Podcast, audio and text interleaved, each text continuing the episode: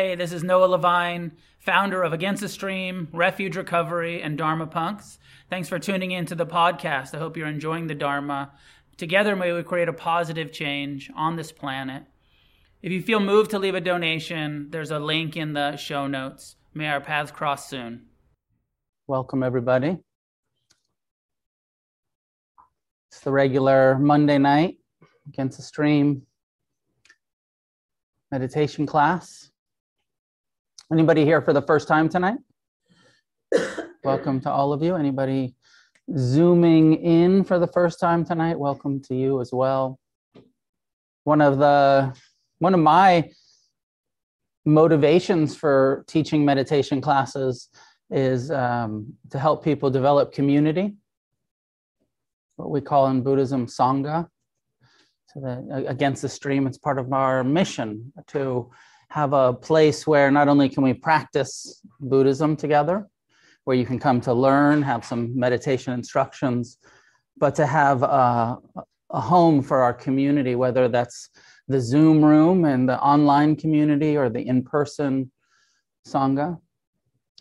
And uh, it can be, it's so important to develop friendships and relationships and connections with other people who are on the path, on the middle path, the Eightfold Path.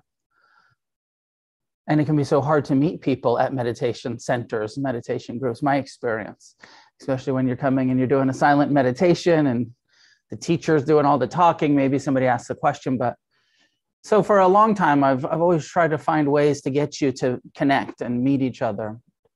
So I start the class with um, asking you to talk to some people in the room that you don't know yet in service of mindful speaking and mindful listening and and connecting and starting to if you come regularly whether you're online or you're in person you start to see the same people. You start to get thrown into the same breakout rooms with people you've talked to before. You start to make connections. The topic tonight is about joy and uh, i'm going to talk both about our own relationship to joy our own relationship to pleasure and happiness and um, and our relationship to other people's joy pleasure happiness our human mind's tendency towards comparing and envy and jealousy and suffering about other people's happiness. You ever do that? You ever have a real good suffer at someone else's fuck them happiness. How dare they? I'm going to talk about that tonight. I'll give a brief, I'll talk about this more later, um, but I'll give a brief. You know, there's one teaching that I'm aware of that uh, the Buddha teaches that there's four kinds of happiness, um, four kinds of joy, we could say. Uh, and one is the joy of material things which doesn't sound very Buddhist, right? We're like, we're non materialist, renunciate, non attached Buddhists. But he puts it in there. He says, yeah, you, you like your stuff, don't you? Gives you a little bit of happiness. And so you can admit that and think about, like, oh, yeah, I have a whole bunch of stuff that gives me a little bit of happiness, at least temporarily, at least when it's new. when it's novel, I really like it.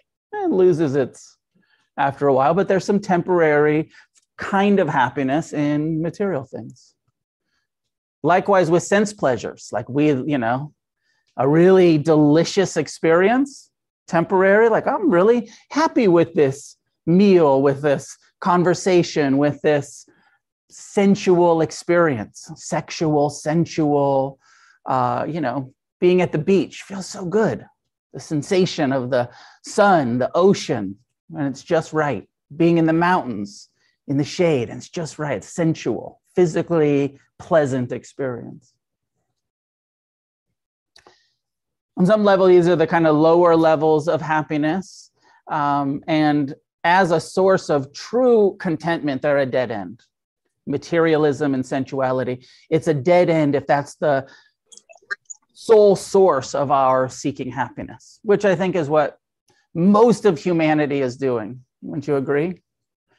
Looking for happiness just in sense pleasures and just in material things.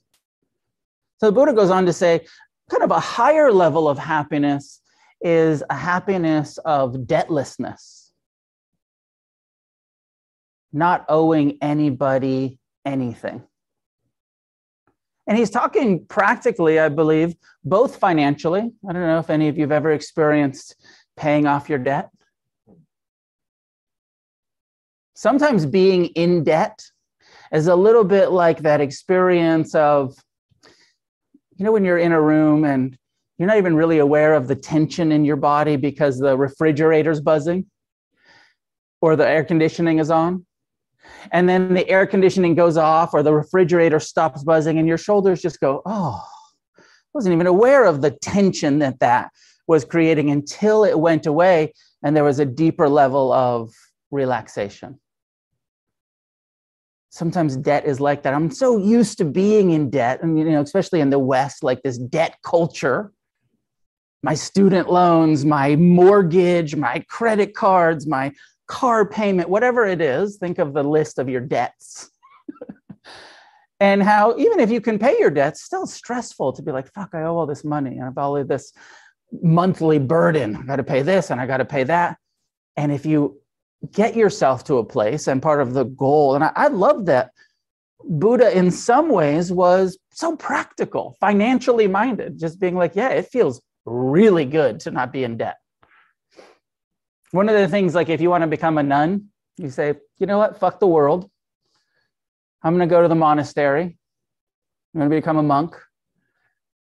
In order to go into most monastic traditions you have to be free from debt you can't go in and be like, ah, fuck my student loans. I'm going to the monastery. in order, especially in, in the tradition that I'm most closely aligned with in the Theravada, you have to prove I don't have any debt in order to go in so that your debt doesn't become a burden to the monastery, to the lineage. They don't track you down and that you're not sort of entering into this holy life of renunciation with dishonesty and not having paid off your loans, your, your debts. I think that also the debtlessness, I might be ruining my whole Dharma talk right now, but I'm gonna I'm on a roll, so I'm gonna keep going. Some of it's financial. I think maybe primarily uh, that teaching was about the freedom, the happiness of, of not owing, the happiness of living a life uh, free from financial burden, living a life, whether that's a monastic life where it's like, I don't know anybody, anything, because I don't own anything, or a life of living within our means so that we're not uh, stressed by debt. The 2600 year ago uh, financial system, much different than the financial system we live in now, but still The second level that I always reflect on about debtlessness is around forgiveness and around amends and around um, the debt of having caused harm that we haven't uh, taken full responsibility for and made amends for. Or maybe even debts of gratitude. You ever have somebody leave your life die or lose contact and have some kind of awareness of like man i really wish i would have expressed my gratitude more than i did. Like i owe a debt of gratitude to that person. And i i regret not having been uh, more um, verbal about it more clear about it more communicative there's this practice called a year to live that my father created and i've led through against the stream and uh, in the past. I'm in recovery. A lot of us are in recovery. We, have, we put a lot of focus in recovery on making amends cleaning up the wreckage of your past freeing yourself from that debt of i owe this person uh, an amends an apology money you know something. So we put a lot of in, in recovery we put a lot of emphasis on that so this practice came out i think in 1997 i'm like i've already done my ninth step i've made my amends i've done that in my life but he put this other focus he said if you're going to die in a year You had a year to live. How could you die with uh, without any unfinished? He called it unfinished business. And he put an emphasis on forgiveness and amends, but he also put an emphasis on who do you need to thank before you die?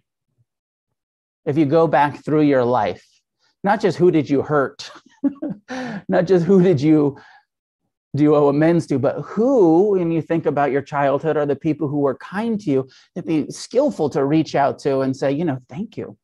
That, that kind school teacher or that kind friend or that kind friend's parents who were the safe, you know, the refuge, you know, like I could go to my friend's house when my house wasn't safe.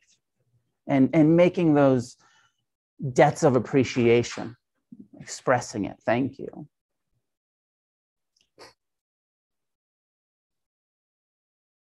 The fourth and uh, maybe highest uh, form of happiness um, is said to be the happiness of blamelessness, of living our life with such integrity, having made all of the amends, having made all of the appreciations, having cleaned up any unskillfulness of the past, and coming into uh, a life of living by the five precepts not killing, not lying, not stealing, not misusing our sexual energy in a way that causes harm to others, free from intoxication, living ethical, blameless life.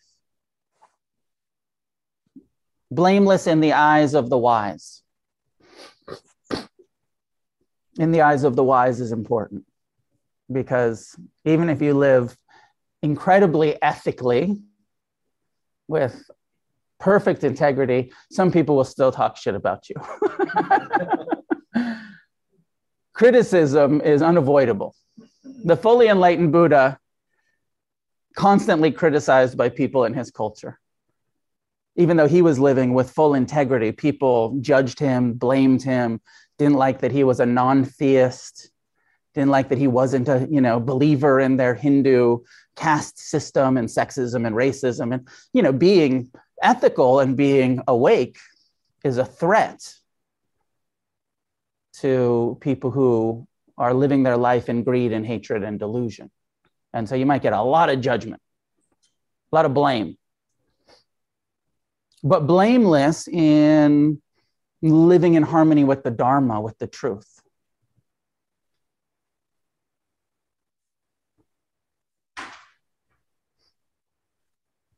So, thinking about these four types the happiness of material things, think about the stuff you like. Man, I like my stuff. My, Harlan was visiting me earlier, and I opened my garage and I was like, all my stuff. Got my motorcycle and my hot rod and my material stuff. I like it. Shit's fucking cool. It's not worth clinging to and suffering about but the truth is we like our stuff you know most most of us like you get your you collect your stuff that you like your bicycles and your skateboards surfboards and your shoes i don't know what do you like your clothing your records your computers your i love my iphone. It's so fucking cool. And your technology. I don't know. I don't know what you love. I like things that go fast.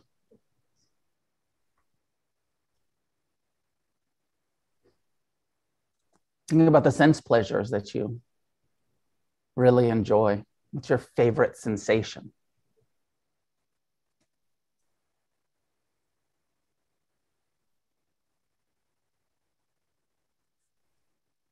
And think about where you're at with debt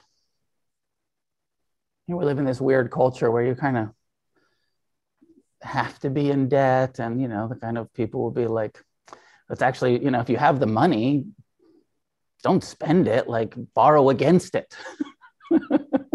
It's just not smart to buy things outright. It's much better to be in debt. Just sort of the culture that we're in. Like don't go spend all of your money on the house get a mortgage.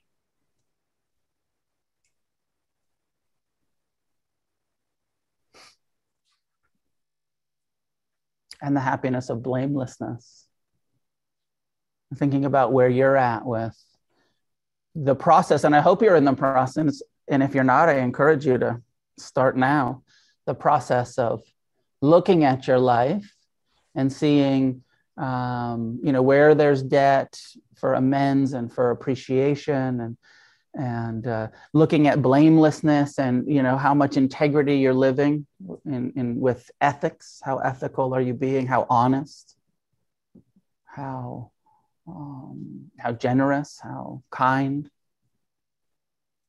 and that that's on the on the radar i'm trying to be more and more blameless more and more ethical more and more wise with how i show up in every aspect of my life because i want that happiness of nothing to hide and nothing to feel guilty about because I'm not doing anything wrong. I don't have any guilt of dishonesty.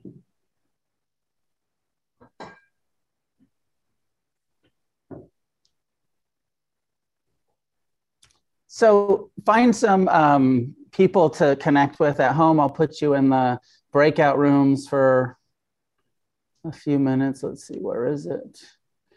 and uh, talk to each other, introduce yourself, and say, Yeah, I'm working on this happiness, these four levels blameless, uh, debtless, my material and sensual experiences of happiness. And we'll talk more about it uh, afterwards. But go ahead and, and form some small groups, turn to some people, talk to some people you don't know yet. At home, breakout rooms are coming.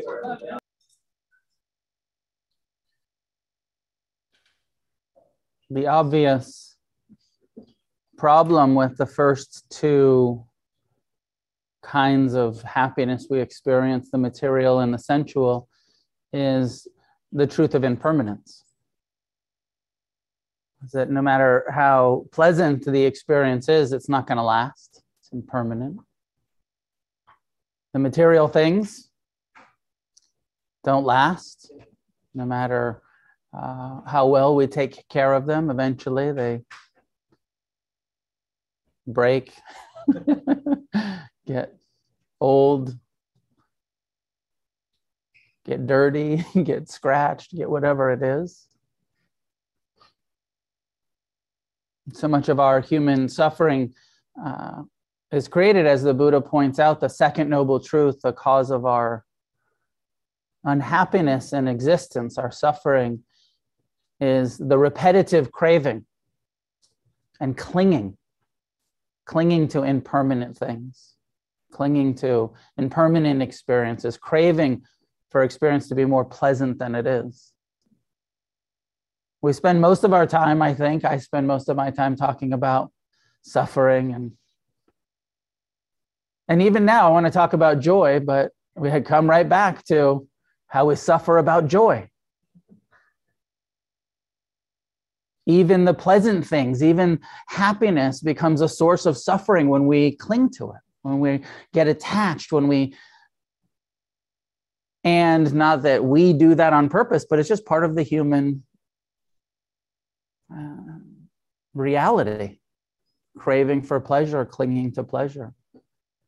And, I, you know, on, on some level, the goal of life, I think, you know, I mean, according to the Buddha, the goal of life is to end suffering. The third noble truth. This is the goal. This is what we're here to do. That it's possible through our own efforts to end suffering. I could reframe that and say to be happy, to have a life where you're not, you're not suffering, but you're actually have a sense of happiness and joy and, and satisfaction that includes unpleasant experiences and includes not fucking up the pleasant experiences through taking them hostage. And not only, and, and this is where the practice tonight is, is expanding to, not only freeing ourselves from suffering about our own relationship to pleasure and our own impermanent uh, experiences that we suffer about, that we cling to, that we get addicted to, but also our relationship to other people's happiness. if you reflect on it, like how much of your, I said it earlier, uh, this very natural human experience of jealousy in someone else's. You can even do it in spiritual circles. Fucking jealous. That person gets to go on retreat.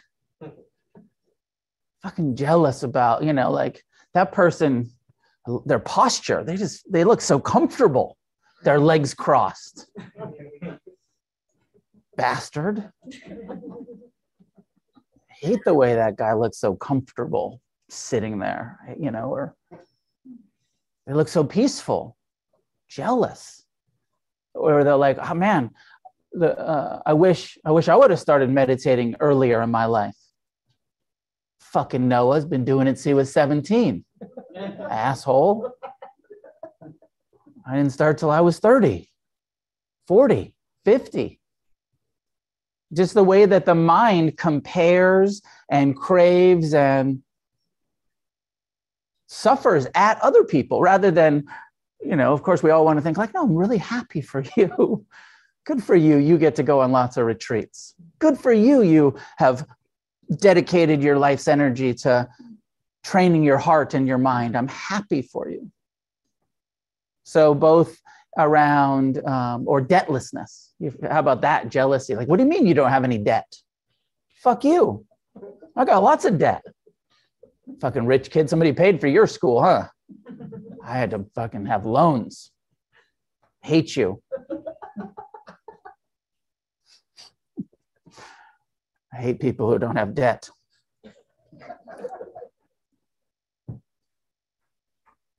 The mind just all by itself does these kind of judging, comparing, envy, jealousy, suffering. We suffer at rather than, and the Buddha said this is part of his experience of awakening. He said, when I woke up, I no longer experienced jealousy. I no longer, my mind might still do some comparing and stuff. I just didn't believe it anymore. He said, my, my heart radiated appreciation, empathetic connection with the happiness of others, rather than that self centered, when you're successful, I feel threatened by it. When you're happy, I feel threatened by it because I'm so self absorbed. When we free ourselves from that misidentification with the ego self, the mind, then the, the open heart that just says, I'm incredibly, uh, I take pleasure in your happiness. When you're happy, I empathize with it, I connect to it, I enjoy it with you.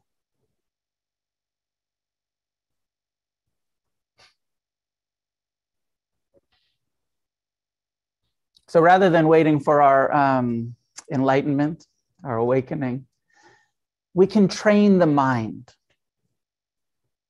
to appreciate non-attached appreciate the goal non-attached appreciation towards our own experience when it's pleasant. Non-attached appreciation towards the pleasant material sensual maybe even you know towards the debtlessness. Don't get too attached to being free from debt, but appreciate it.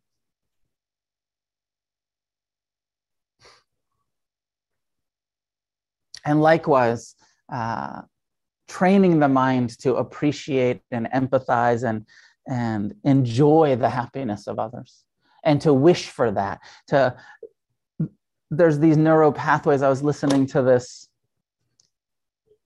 thing recently, and I was talking about how the mind, you know, just like what I'm always talking about, when we're always talking about how the mind, the untrained mind has these tendencies. Envy and jealousy are one of the tendencies. And that there's, it's like um, all by itself, the mind will compare and crave, and not your fault. It's just what the mind does. But that with training, with repetition, like we're doing in meditation, you create new, new neural pathways. And that where, say, the suffering of self centered jealousy and envy is a highway, two lane road in your brain that's just there. With meditation, you can create a freeway of appreciation You can train your mind by repeating over and over so that it becomes the mind's habit. I wish for your happiness. I wish for your well being. I celebrate your successes rather than feel threatened by them. And that this is something that we can and are what we're doing in meditation is training our minds rather than waiting for the enlightened hearts to just radiate appreciation. In the meantime, we meditate. and meditation creates healthy mind habits like appreciation. talk more about this after, but let's sit, let's train the mind. Sitting upright, relaxed.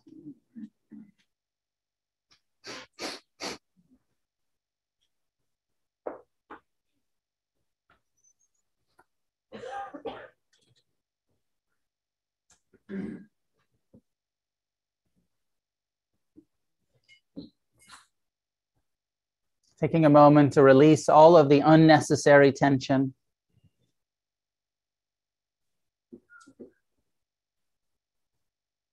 settling into the stillness,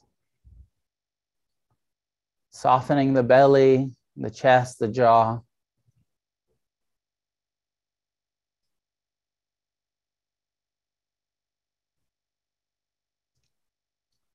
Feeling the sensations of the breath. Breathing in, know that you're breathing in. Breathing out, know that you're breathing out.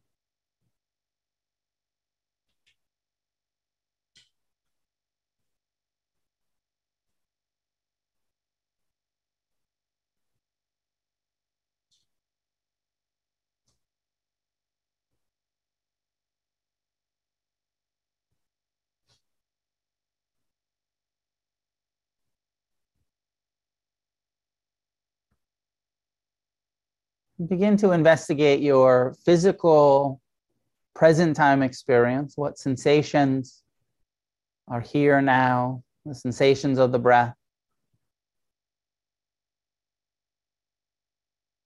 The sensations of the posture, the body upright, contact with the chair, the cushion.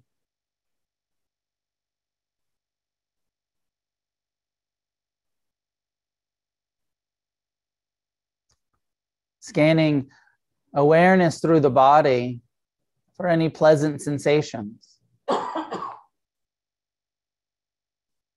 As we incline our hearts towards non attached appreciation, learning to connect and sustain and enjoy the subtle, pleasant feelings that the body produces.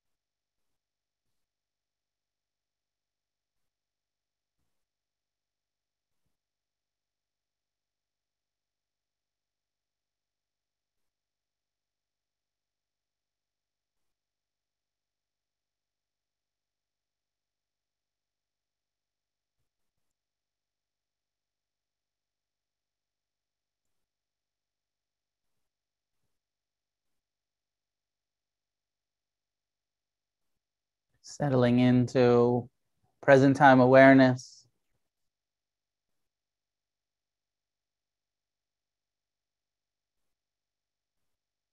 Investigating our relationship to sensations in the body, the heart, the mind.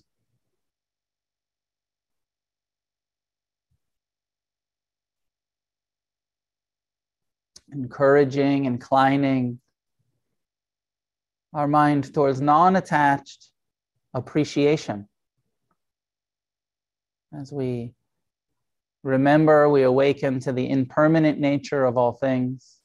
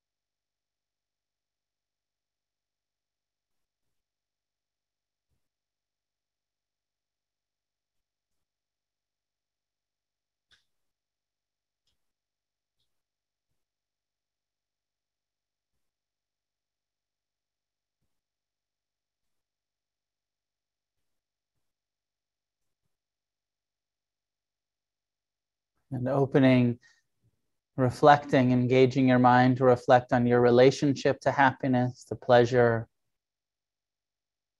These four levels of human experience the sense pleasures, the material, possessions, and debtlessness and integrity or blamelessness.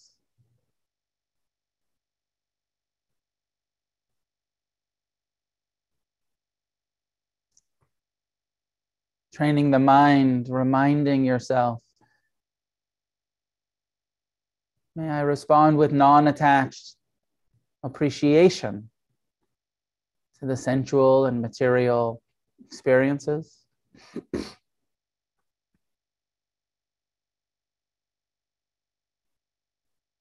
May I learn to respond with non attached appreciation.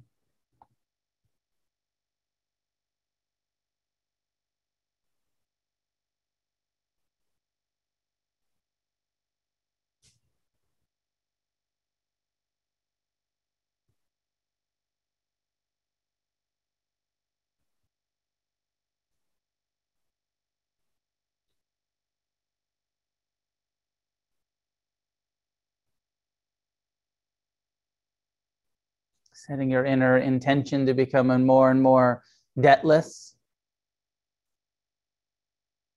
to have the courage to make the amends that need to be made, to express the gratitude that you feel.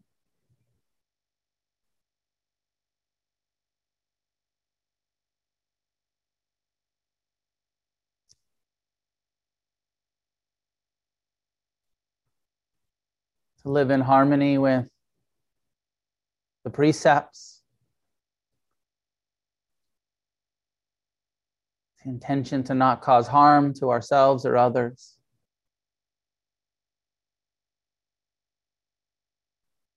Saying to yourself, may I have this kind of true happiness in my life.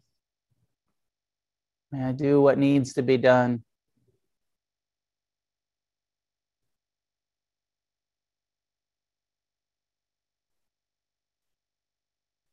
to live with this kind of integrity.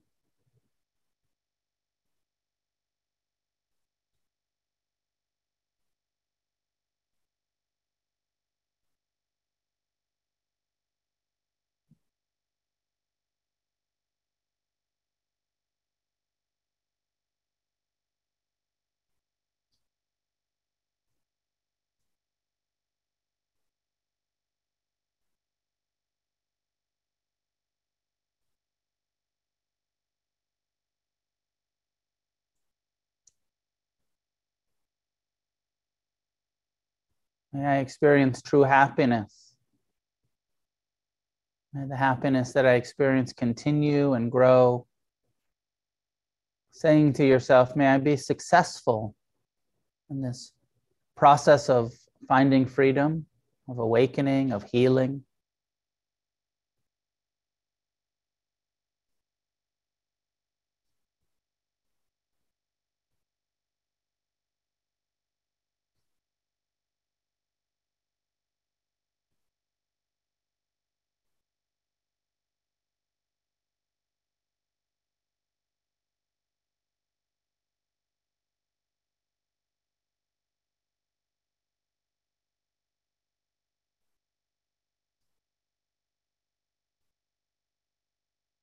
And then beginning to expand from ourselves to each other. Start with the people that you talked to tonight in your small group.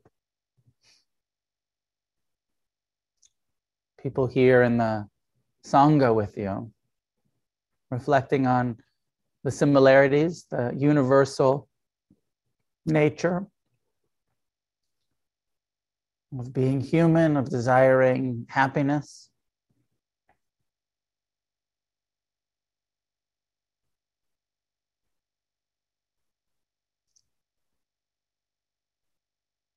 Extending from your heart to theirs, training your mind with the phrase, May you be happy. May you have the happiness of sense pleasures, of material things. May you do what needs to be done to experience debtlessness and blamelessness. I wish this for you.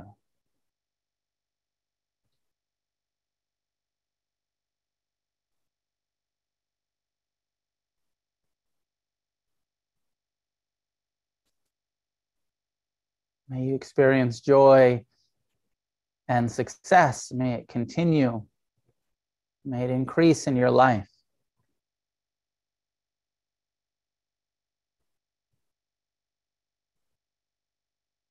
Radiating from your heart and mind well wishes.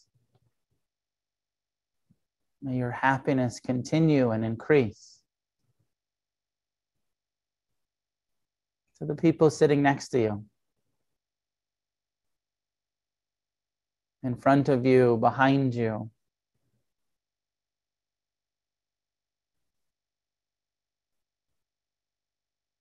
All of these friends all over the country connecting on Zoom,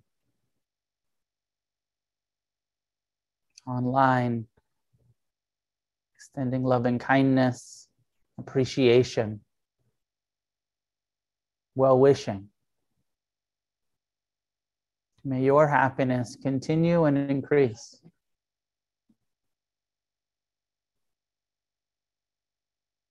May you be successful at freeing yourself from suffering, at freeing yourself from debt, freeing yourself from clinging.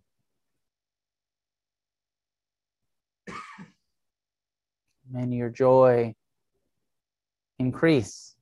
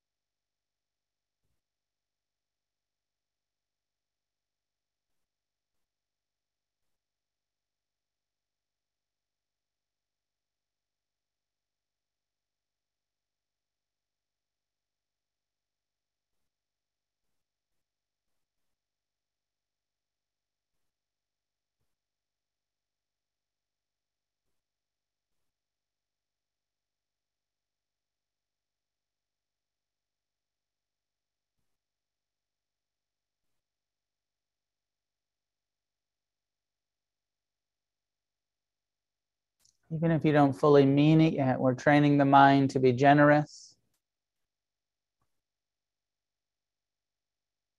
to reflect on the happiness of others, wishing for it, supporting it, and celebrating it.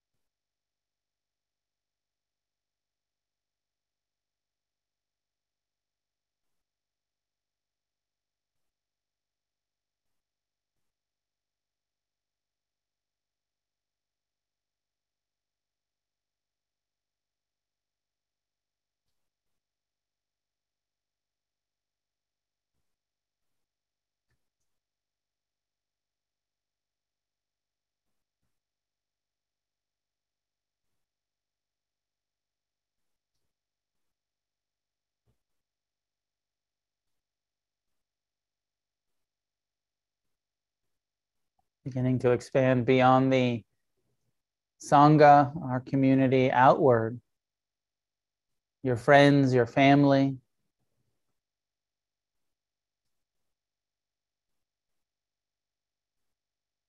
See who shows up in your heart and mind. Meet them with appreciation, wish for their happiness meet their happiness that they experience with support, encouragement. Allow yourself to enjoy the happiness of your loved ones. Focus on the positive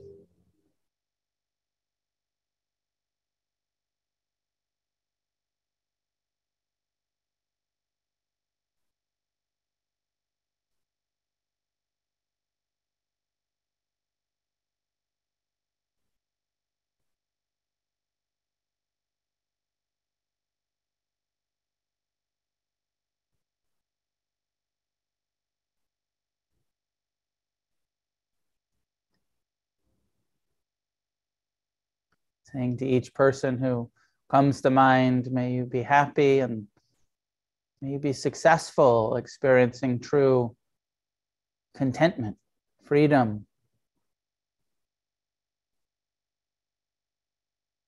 May you experience joy. May it continue. May it increase.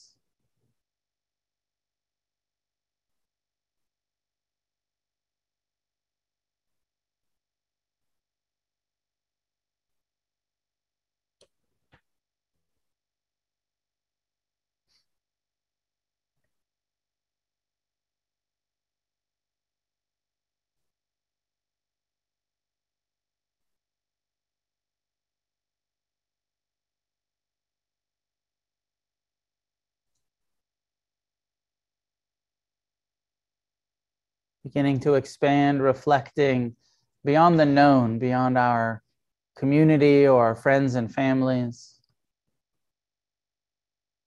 outward into the neighborhood that you live in.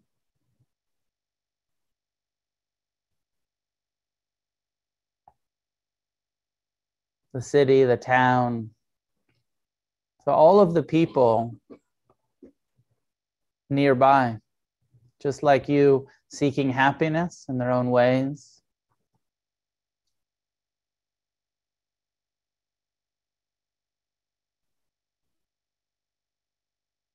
Opening the heart and mind to non attached appreciation, to empathetic connection to the joy of others.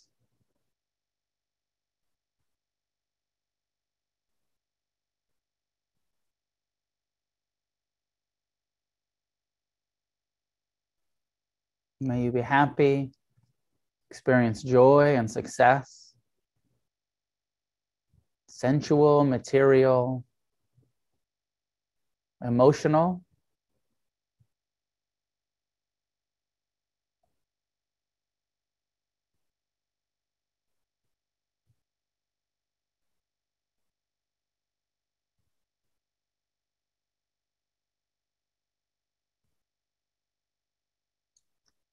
And in widening circles to the east and west and north and south, we begin to cover the whole world, opening the mind, training the mind. As we reflect on all of the joy that does exist.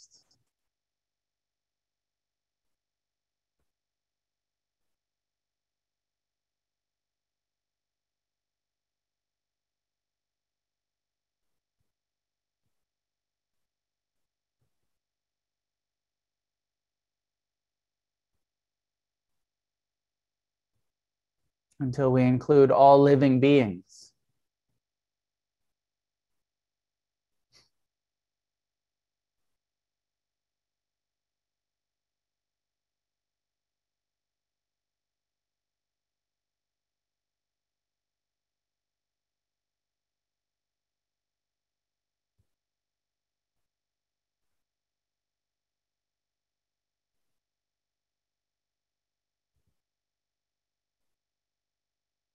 So we include this whole planet,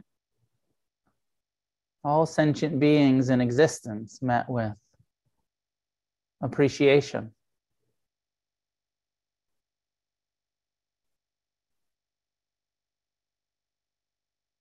Focusing the heart and mind on the wholesome, well earned, skillful joys the laughter, the beauty, the healing, the awakening.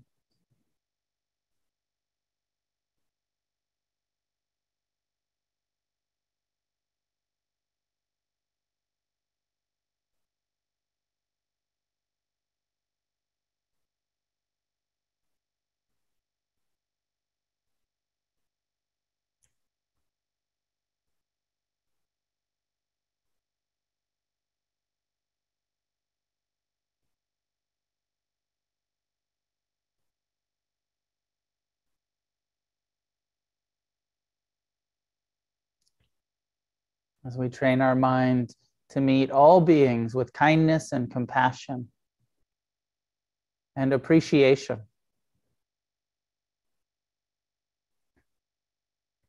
In this world where we all experience 10,000 joys, 10,000 sorrows.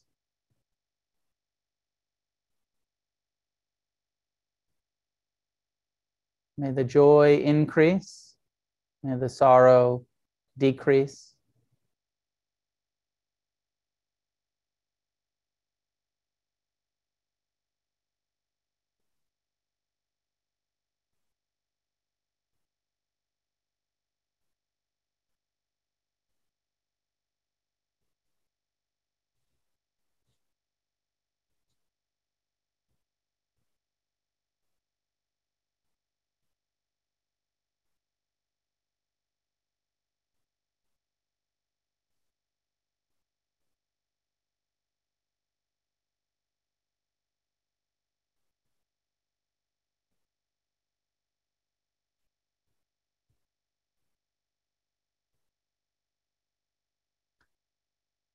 Spending the last couple of minutes just returning to your own body, heart, mind, here.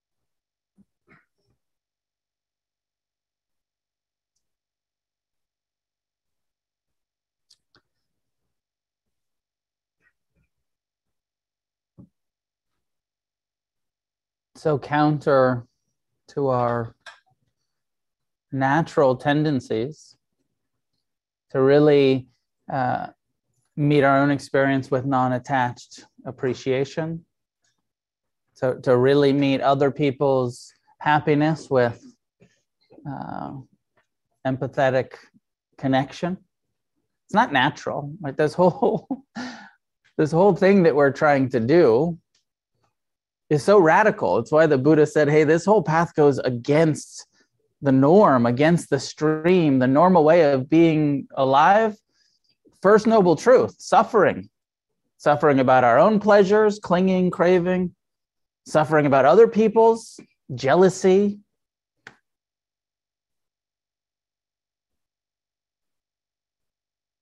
I remind you that to, to remind us all that um, when you take this path, when you commit to this path, you're committing to a very gradual and long term process of transformation. And even though we can do the Dharma talk and you can read the book and you know what to do, meet everybody with non attached appreciation, meet all, right? Like you know what to do. But the mind doesn't do it. It's not natural for the mind. The mind has to be trained. Those neural pathways of jealousy are going to continue. Those mind tendencies, that re- re- reactive habit, habitual tendency of the mind to be so self centered. I mean, really, it's self centeredness that's the main culprit in envy and jealousy and suffering about what other people taking it other people's taking it per isn't it it's like ridiculous. When you think about it you're like i'm suffering at someone else because i'm so fucking self-centered and i'm making their experience about me. But your mind does it all by itself. There's you know rather than the judgment and it's like as my just what the human something about our survival instinct something it's natural, it's normal to suffer at each other. It's a little bit abnormal to be really compassionate and really appreciative and really connected to what we're trying to do is like you're fucking weird. You're trying to be even more weird by being awake and responding wisely. It's so rare and so hard to do. And it's possible. It's rare, it's hard to do, and it's possible to make progress towards experiencing the Dharma rather than believing it.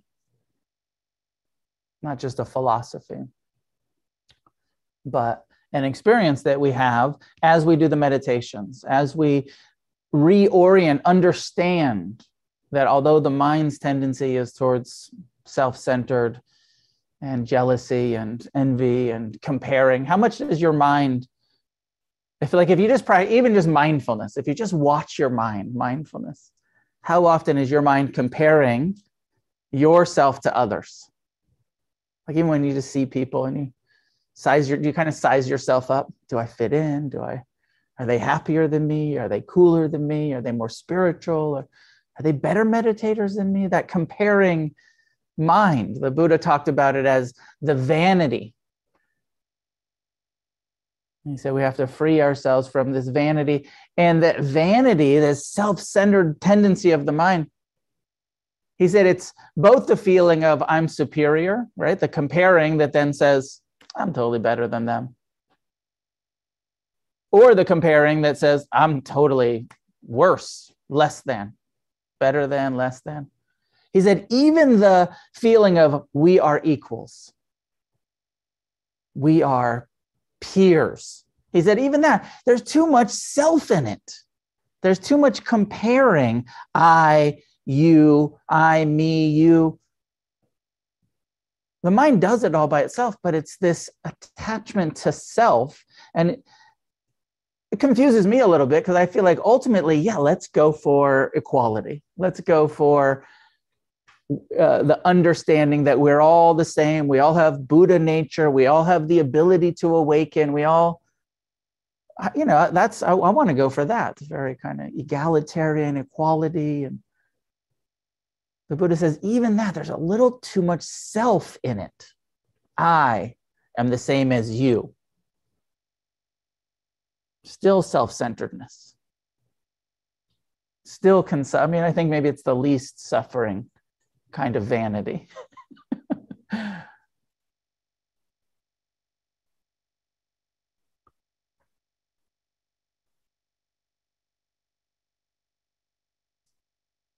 So I think I, uh, maybe, you know, many of you have heard all of this stuff a lot of times, but I was reflecting on, you know, part of this meditation is wishing for, traditionally there's this phrase, phrase of, uh, may you be successful. And it's one of the reasons why I started with the four kinds of happiness.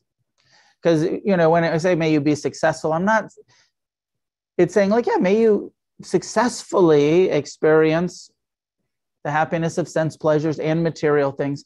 But the higher level of may you be successful as freeing yourself from debt.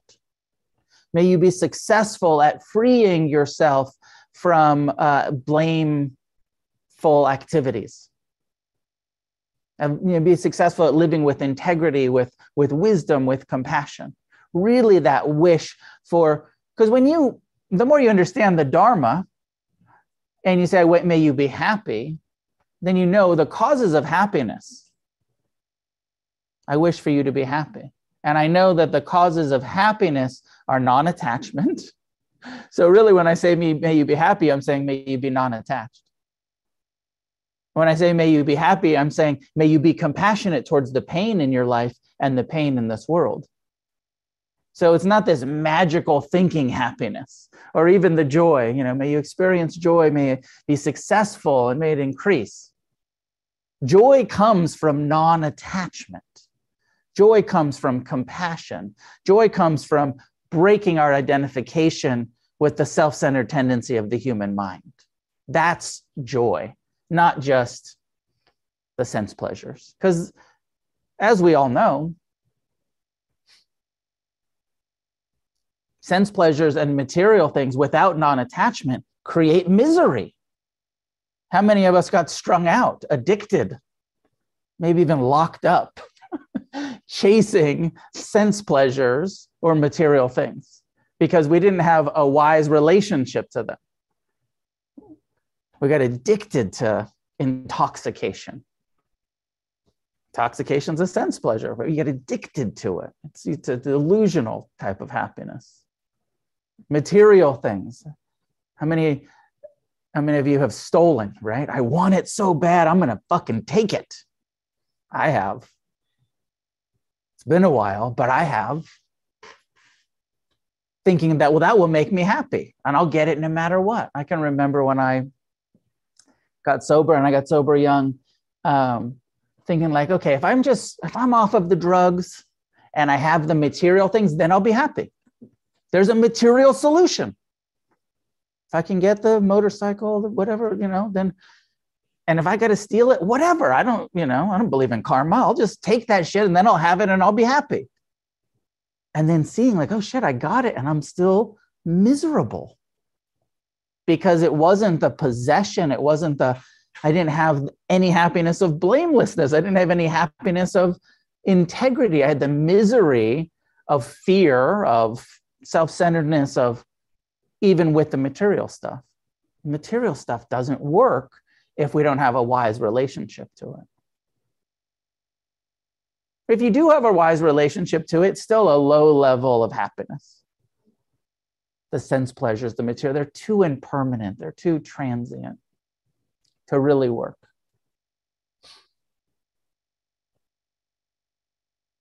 I don't know how many of you have had the experience yet in meditation of having, um, of experiencing joy for no reason.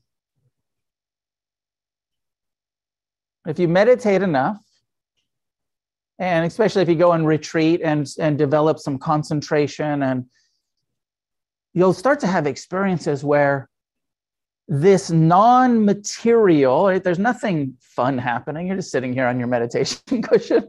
You're not nothing delicious is happening. You're just sitting here with your knees are still aching but there's this source of joy that starts to rise in your heart and in your mind. The buddha called it sukha the opposite of dukkha right? Dukkha is the first noble truth the suffering which is ordinary human condition. Dukkha, first noble truth. But that through meditation, that there's something in us that just unlocks this internal, non-material, and it is sensual. It is a sense pleasure. Your body feels joy. It's cellular. It's emotional. It's your mind gets light. Your heart gets what all of those tingly and open and it's really interesting. I remember in some early retreats when I started experiencing, I was like, what the fuck is this? I feel high and I'm not high. There's joy here. I feel happy. And there's no fucking reason to be happy right now at all. I'm just sitting here because my conditioning was so much like, well, external things make me happy just focused on the material and sensual, why would I be happy just sitting here in meditation? It starts to open something inside of us, something wisdom, open, sukha, joy starts to come. And we have to be careful, right? That's that'll happen. I hope that happens for you more and more. But again, even that meditative phenomena, when not met with the wisdom of impermanence and non attachment, you can suffer about that. You can get addicted to, I want to have joy in my meditation. It's not happening tonight. Pissed. Happened last night. I, I was sitting just like this. I had my hand like this. and now it's not here, and I'm craving it. I want this to feel better than it does rather than that non attached, you can't make it happen. But when it happens, non attached appreciation, enjoy it. And when it's happening for others, learning to enjoy, connect with the happiness of others. Really like that. Um, the Chinese Buddhist, maybe more Taoist, saying that existence is 10,000 joys and 10,000 sorrows.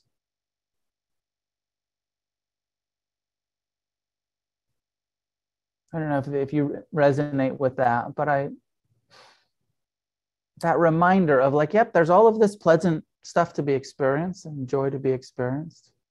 And that even, even with that, there's still all of this sorrow that's unavoidable. All of this pleasure and all of this pain, all of this joy and all of this sorrow. And that our awakening, what you know, the Buddha's encouragement, meet all of the joy with appreciation, non attached appreciation. Meet all of the sorrow with compassion, and you can walk through this life of joy and sorrow without suffering. Just joy passing through, just sorrow arising and passing. This is the goal. This is what we're doing. I'll, I'll leave it there. We have a few minutes for questions about this practice, about appreciation, or anything around the Dharma uh, that you have questions about. If you're in the room, you can just let me know. If you're online, you can raise your hand in the reactions button. I really love the guided meditation tonight.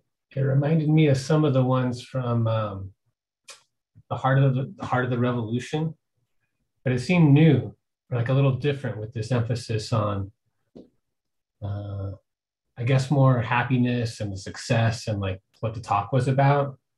Do you know where I could find another like written guided meditation or one to like kind of read and practice? In the Buddhist, um, I mean, I'm, I'm, you know, I'm kind of just freestyling. Ah. So there, the probably the closest from me there'll be something like this both in Against the Stream and in Heart of the Revolution, but it's a little bit different the way I, every time I present, it's a little bit different. Um, the practice is called mudita, appreciative joy. So you'll find lots of teachings on it from different, from the Buddha, from different teachers' commentaries. This is hopefully recorded, so you could listen to that particular yeah. guided meditation again later if you like to. This one last week it didn't get recorded for some reason. I'm hoping I saw in the middle of the meditation. Did you hear it where it said the stopped recording? Your disk is full. So, but I think it should still be able to go up on the YouTube. We'll we'll see if it makes it or not. Um, today's helped me a lot. I appreciated the part about uh, just kind of jealousy and happiness towards others.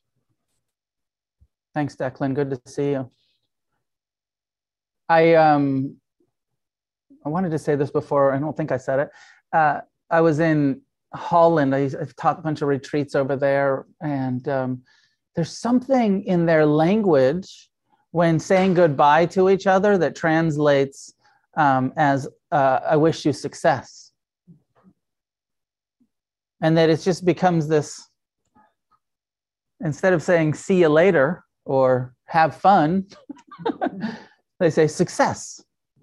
And it's just built into the link. And I, I thought, oh, this is so mudita. This is so appreciative joy. It's just built into the language of, I wish you success.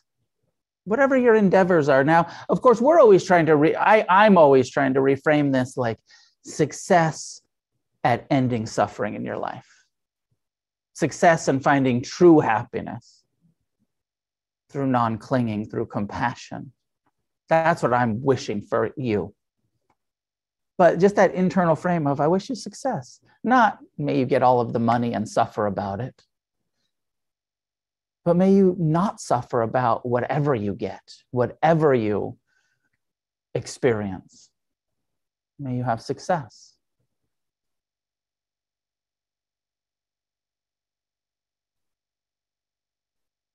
Somebody put in the chat the um,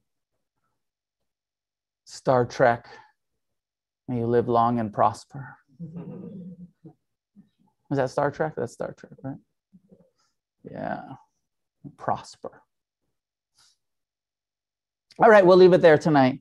Um, thank you for being here. Class is done by donation. I'll, I'll, and I sometimes forget to say this. One of the most important things I think about studying and practicing Buddhism is uh, the reality that you don't have to believe it. That these teachings, the meditations, all of it is for your contemplation, for your reflection, for your um, engagement with. That you get to reflect on this and be like, what is my relationship to my pleasure? What is my relationship to other people's happiness, success? Does this perspective feel like it would help me suffer less about it? You know, and that you get to take all of this and um, and you know this promise that buddhism's not asking for faith. You don't have to believe it but you get to check it out and verify for yourself does this lead to a greater sense of well-being to a greater sense of happiness in my life? So i want to remind you that. Um, classes done by donation against the stream is a nonprofit 501c3 uh, donations are tax deductible if that's important to you. Um, if you're here in person, you can put cash donations in the bowl, or Tara um, is our volunteer who will, um, if you have a card that you want to donate with, or you can, the Venmo and PayPal are on the desk there. If you're at home, the um, link to donations is there. Jeff put it in the chat where you can do Venmo or PayPal. And if it's possible, if you like what Against the Stream is doing and you have the financial means, please consider becoming a monthly supporter rather than just this. You know, part of what we're doing is so radical. I was talking to a friend earlier, and this happens to me, uh, you know, somewhat recent, somewhat often, where somebody who's not in the Buddhist community is like, "You don't charge? You teach all those people, and you don't charge them anything? What the fuck's wrong with you?" And it's just like, yeah, it's just not what we do. We don't charge. It's donation based. And he's like, well, how many people donate? And I was like, I don't even want to, I don't want to do the math. that really it's more from the teaching perspective, it's more service. It's not about like fee for, it's about the generosity of, I love the Dharma and I want to share it with you. And then you get the opportunity to donate if you appreciate it, if you can. Uh, if you want this to, you know, meditation center to be here, then you support it. If you want me to continue teaching, then you support me. Uh, and that it's totally this radical non uh, non-capitalist way of interacting freely offered donation based so you get to do that as part of your practice. It's a really uh, you know it's really cool and radical that we're still doing this all of these years later 2600 years after the buddha rather than you know there's lots of meditation centers around where you got to pay to go. It's become a thing. It's been monetized. You want to come meditate? 20 bucks. 25 bucks 30 bucks. But i continue to be committed to this is uh, everyone's welcome regardless of ability to pay. And it's part of our practice to be generous to to support it because we want to because you want to rather than because you have to pay for it. So thank you for that. Next week i think we'll do equanimity so see you next week if you show up may any goodness that comes from our practice be gathered and shared outward in all directions. May the happiness and joy on this planet increase. And together may we create a positive change for the benefit of all living beings.